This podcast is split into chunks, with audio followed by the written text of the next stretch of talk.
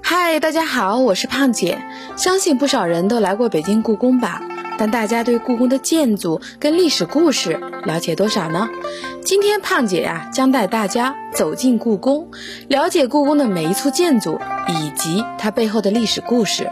今天啊，咱们一起来听听，为什么说从九龙壁上能看出乾隆皇帝不想退位呢？工匠马德村与故宫九龙壁有什么渊源呢？有人说呀，九龙壁正中间的那条黄色龙代表的是皇帝自己。它两侧各有四条依次为蓝、白、紫、黄排列的龙，代表的是八旗子弟。来到故宫看九龙壁的人们啊，大多被白龙龙腹那块使了障眼法的木头给吸引了，很少有人会去发现九龙壁中有九条龙，却只有八颗龙珠。西侧的七条龙，每条龙都有一颗龙珠，唯独东侧两条龙，即黄龙和紫龙，却共享一颗宝珠，而这颗宝珠离黄龙又更近一些。很显然是在黄龙的掌控之下，这样就子龙没有保住，在九龙壁上也显得有些落寞。那么为什么子龙没有保住呢？而这子龙代表的又是谁呢？也有人说呀，这九龙壁啊是乾隆做太上皇修的。既然黄龙代表嘉庆，那子龙代表的当然是乾隆了。两龙共享一颗宝珠，代表乾隆皇帝当太上皇也要和嘉庆帝共同治理天下。也由此可以看出，乾隆皇帝根本不想完全退位做太上皇，他也要做有实权的太上皇。而且九龙壁正中的三条龙与皇极门、宁寿门、皇极殿、宁寿宫同。同落于一条南北轴线上，与皇极殿前的雕龙玉鹿遥相呼应。正中的盘龙做驯服的娟膝姿势，双目凝视着皇极殿正门正殿，彰显出皇宫一派庄严肃穆。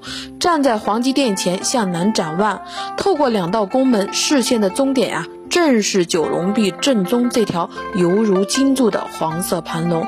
不知道大家有没有听出点什么意思呢？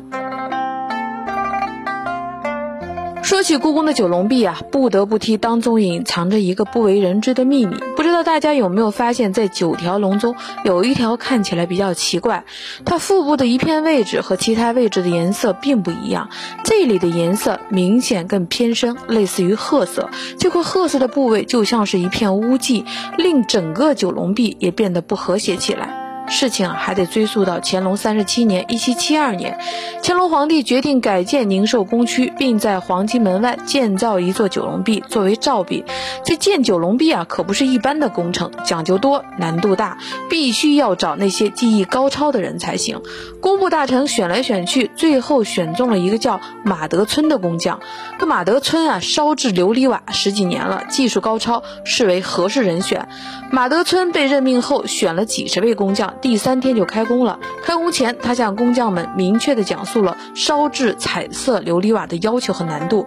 原来呀，这烧制彩色琉璃瓦对材料的配比和火候的掌握非常的讲究。要是掌握不好分寸，烧制一件琉璃成品就得有十来件废品作为代价。所以他要求大伙儿呢多留心，千万别出差错。说完就带着大伙儿干了起来，足足烧了七七四十九天呀，费了九牛二虎之力，总算。烧制成了。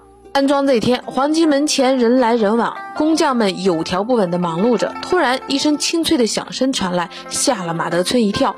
他来到了出事地点，一看，一个小工匠呆呆地站在那儿，直勾勾地盯着摔碎的一片琉璃瓦。马德村小心翼翼地把琉璃瓦拼凑在一起，仔细地看了看，低声对周围的工匠说：“这事儿对任何人都不能讲，谁要是吐露一个字啊，可有杀身之祸呀！”嗨，今天的故宫知识就先分享到这里了。